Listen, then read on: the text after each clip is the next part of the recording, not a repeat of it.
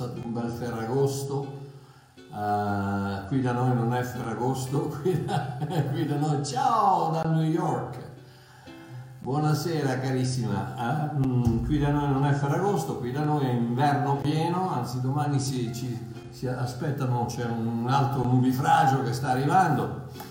E eh, vabbè, prima o poi anche questo finirà. Il, il tetto ancora non può essere, non può essere aggiustato perché, perché, con tutti questi nubifragi uno dopo l'altro non si può lavorare, per cui aspettiamo. E la scuola, niente, la scuola deve aspettare finché, finché siamo pronti per aggiustare il tetto. Comunque, gloria a Dio, un, un fratello un fratello carissimo ci ha aiutato con gli stipendi delle, delle maestre, quindi gloria a Dio, quello è, quello è coperto, quello è fatto, abbiamo pagato, abbiamo pagato, gli stipendi grazie a questo fratello e, e a sua moglie e, e il resto, del, il resto del, della distruzione stata, sarà, sarà coperta dalla dal, dal, dall'assicurazione, quindi non ci sono problemi. Andiamo avanti, Dio è in controllo meraviglioso, abba papà, eh, ecco chi tu sei che fa sempre una via. Ok, bene.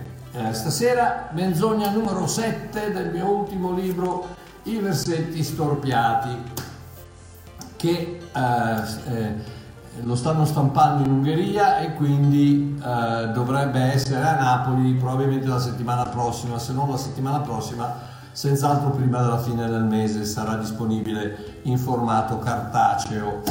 La menzogna numero 7, questo, questo libro è eh, I versetti storpiati, sono 40 menzogne del religionismo smascherate con tutti quei, quei versetti che sono stati usati nel, nel corso dei secoli eh, dal religionismo per propinarci menzogne, eh, pure semplici menzogne, con, quale, con, le quali purtroppo ancora tante persone vanno avanti non, non avendo nessuno che gli spiega qual è la verità del, del, del, del, vero versetto biblico e non di quello, di quello travisato dal religionismo. Quindi stasera parliamo di menzogna numero 7. Gesù parla a credenti quando dice andate via da me operatori di iniquità. Senz'altro conosciamo tutti questo versetto perché indubbiamente quando uno parla della grazia o ancora peggio dell'ipergrazia, questo versetto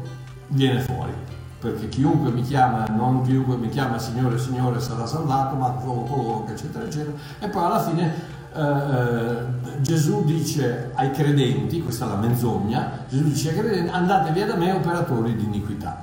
Ok, quindi troviamo il versetto che la menzogna del religionismo cerca di storpiare in Matteo capitolo 7 e versetto 23. Ok? Che dice questo?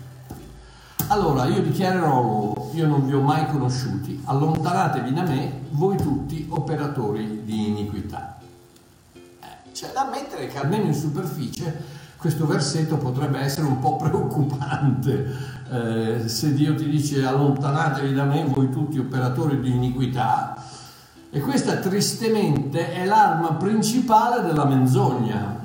Che cosa? È la verità parziale.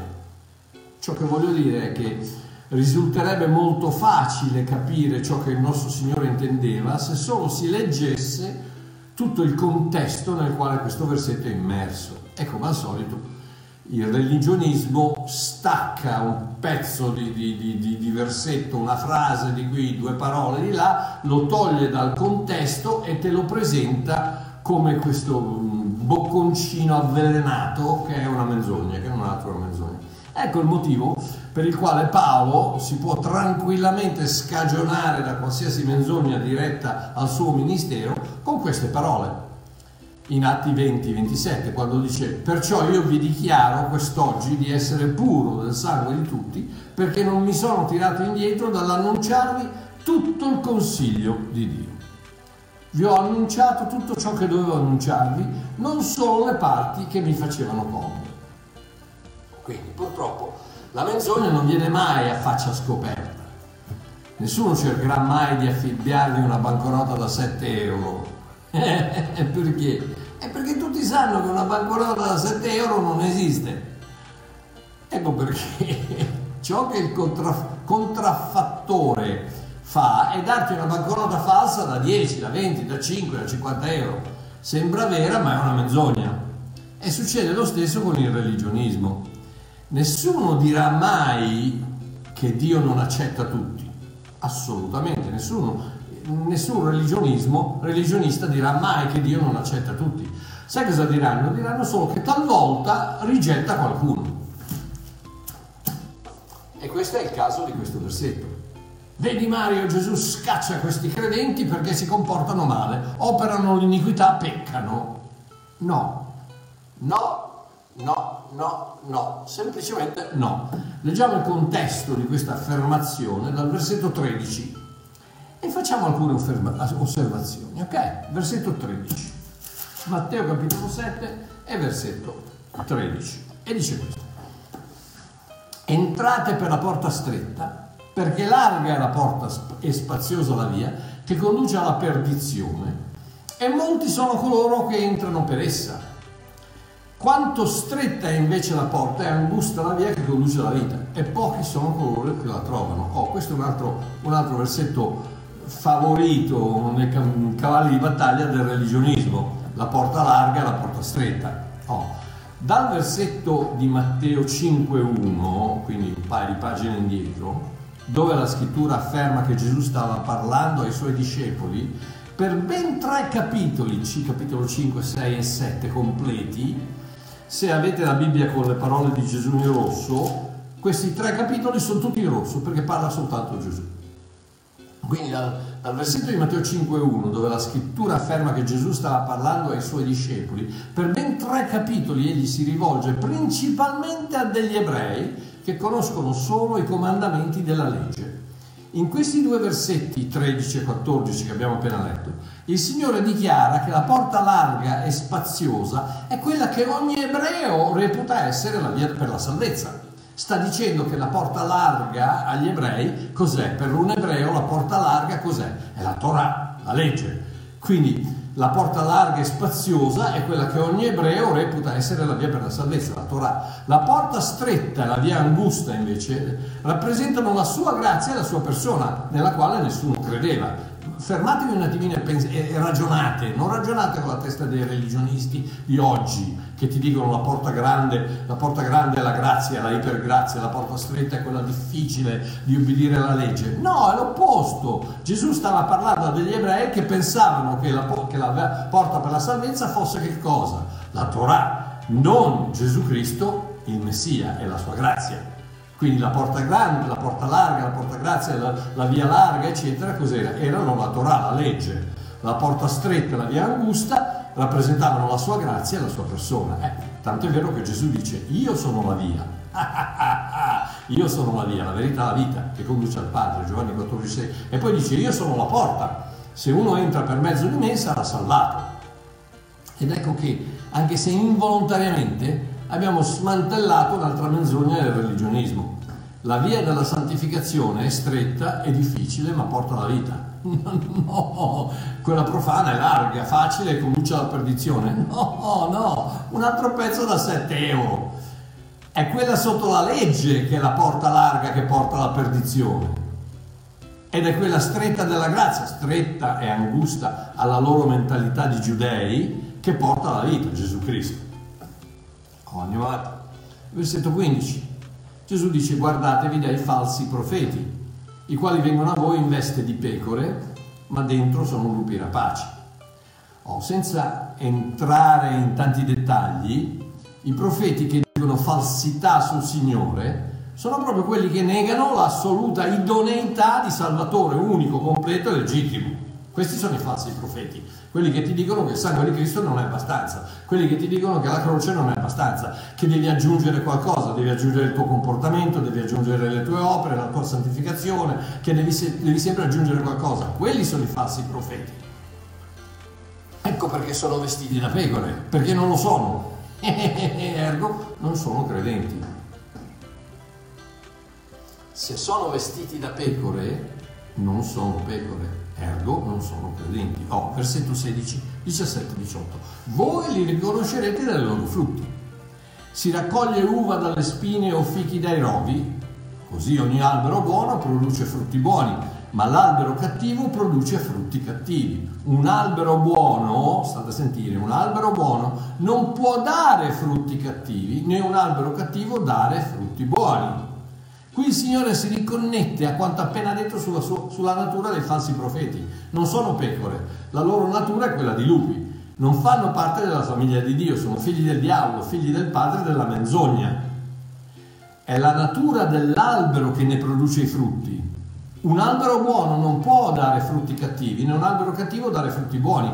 Nulla a che vedere con la santificazione dell'albero, la santificazione cristiana. Qui Gesù sta parlando della natura del non credente, l'albero cattivo che non può dare frutti buoni.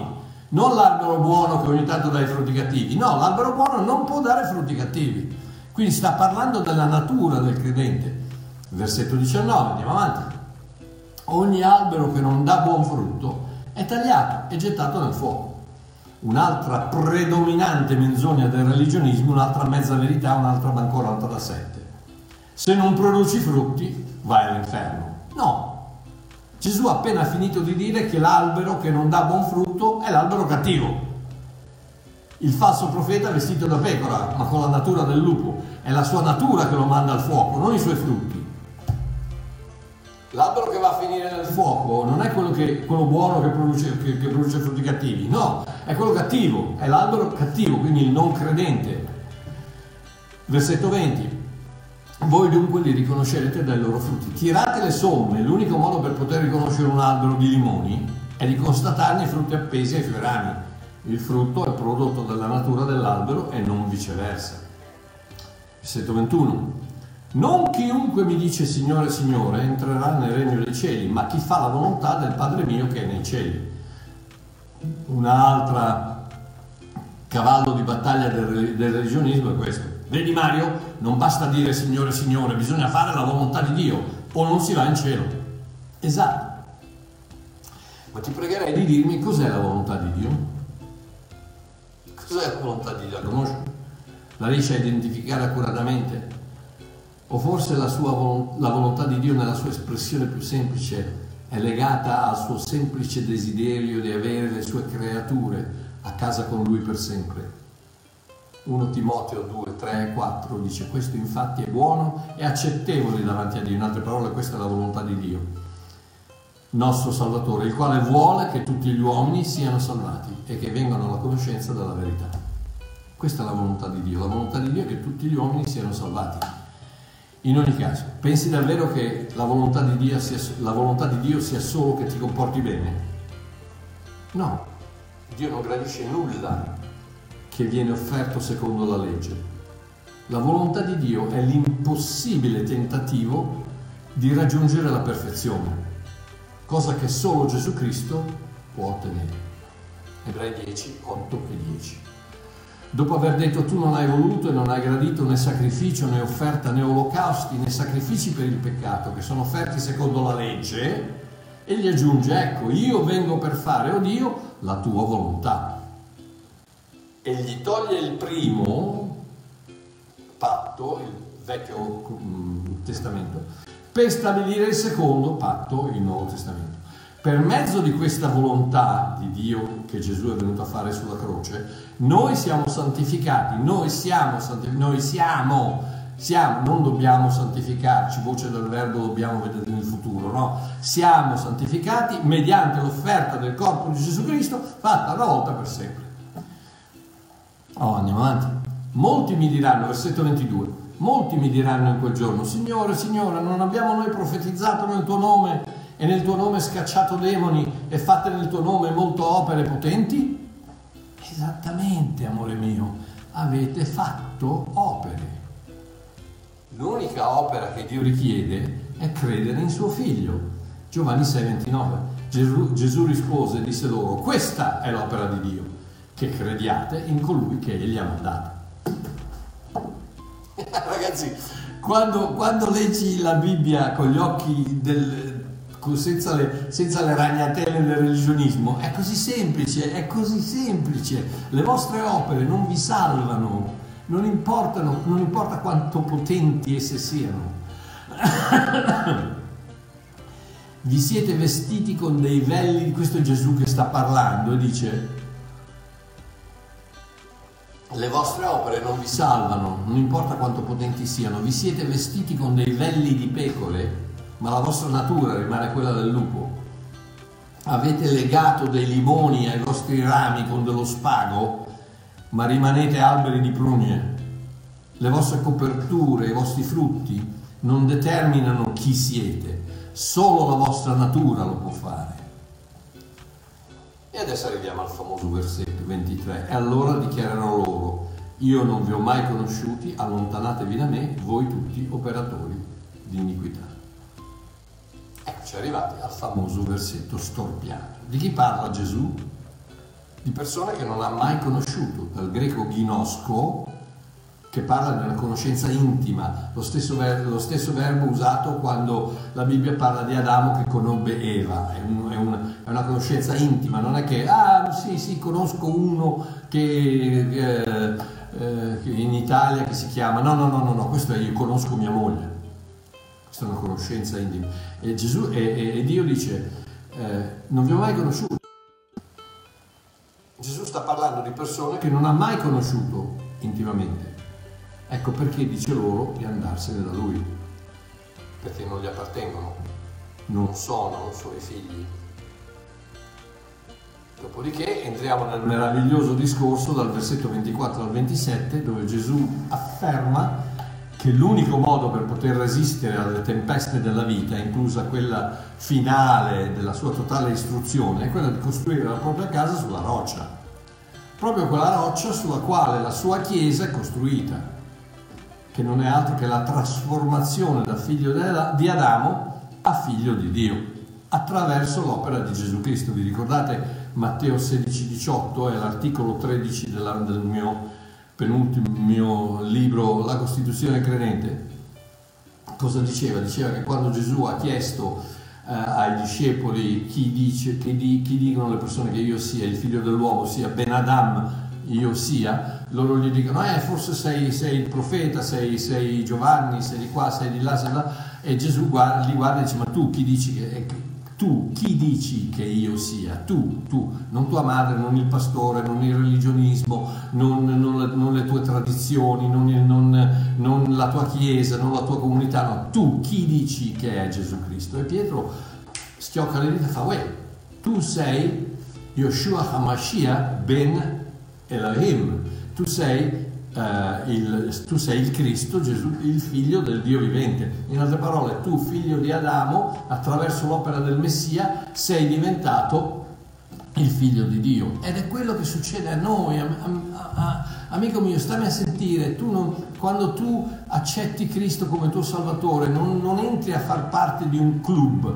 non diventi un membro di chiesa, non, no, Dio ti uccide e ti fa rinascere col DNA di suo figlio. Tu diventi una nuova creatura, tu diventi da figlio dell'uomo, da Ben Adam, ti sposti da Adamo e Dio ti mette in Cristo. Da Ben Adam diventi Ben Elohim, da figlio dell'uomo diventi figlio di Dio. È così semplice, sei una nuova creatura che prima non esisteva, che non è mai esistita, sei stata ricreata a immagine e somiglianza di Dio. Ed ecco la casa costruita sulla roccia. Ed ecco le pecore vestite da, i lupi vestiti da pecore, ed ecco gli alberi cattivi, ed ecco eh, tutte quelle cose che coloro che Gesù dice non vi ho mai conosciuti. O sei un figlio di Dio, o sei un lupo vestito da pecora, un albero cattivo che produce dei frutti cattivi, eh, uno sconosciuto in Adamo che non è non fa parte della famiglia di Gesù. E quindi Gesù praticamente ti dice scusa mi dispiace ma qui dentro entrano solo i miei figli. Va, andate via da me o voi che operate l'iniquità. Quindi la menzogna in Matteo 7:23 è che Gesù dirà a dei credenti di allontanarsi da lui. No, non lo dirà ai credenti non lo dirà mai ai credenti. Ai credenti dice nessuno potrà mai togliervi dalla mia mano Nessuno potrà mai separarvi dal mio amore. Nessuno potrà mai allontanarvi da me. Siete in me una volta per sempre, per tutta l'eternità. Non lo dirà ai credenti, lo dirà a quanti cercano la porta larga della Torah ai falsi profeti, ai lupi camuffati da pecore, agli alberi cattivi, a coloro che offrono opere della legge, a coloro con i quali Gesù non ha una relazione e a tutti quelli che costruiscono la loro casa sulle loro abilità e non sul rapporto di padre e figlio che Dio offre loro. Punto. E basta. Mi sembra abbastanza semplice. Amen. Quindi, gloria a Dio. Uh, Abba papà, grazie ancora stasera di tutte le persone perso- preziose che mi hanno ascoltato. Prego che attraverso il tuo spirito tu possa fare sbocciare quel fiore meraviglioso che si chiama verità, che rende liberi, quel profumo di, di, di verità, di realtà, di, di cose vere, non, non, non di, menzogne, non di cose, di cose costruite nell'aria, ma di cose vere, della semplicità della tua scrittura, della semplicità del Vangelo, della buona notizia, la buona notizia. Sei un figlio di Dio, lo sarai per sempre. Niente e nessuno potrà mai separarti dall'amore di Dio che è in Cristo Gesù. Vi benedico, vi benedico con gioia, vi benedico con pace, vi benedico con prosperità, vi benedico con salute, vi benedico con tutto quello che desiderate nel vostro cuore. Io che sono il figlio prediletto di, di, di, di Dio, vi benedico con vita e con vita in abbondanza.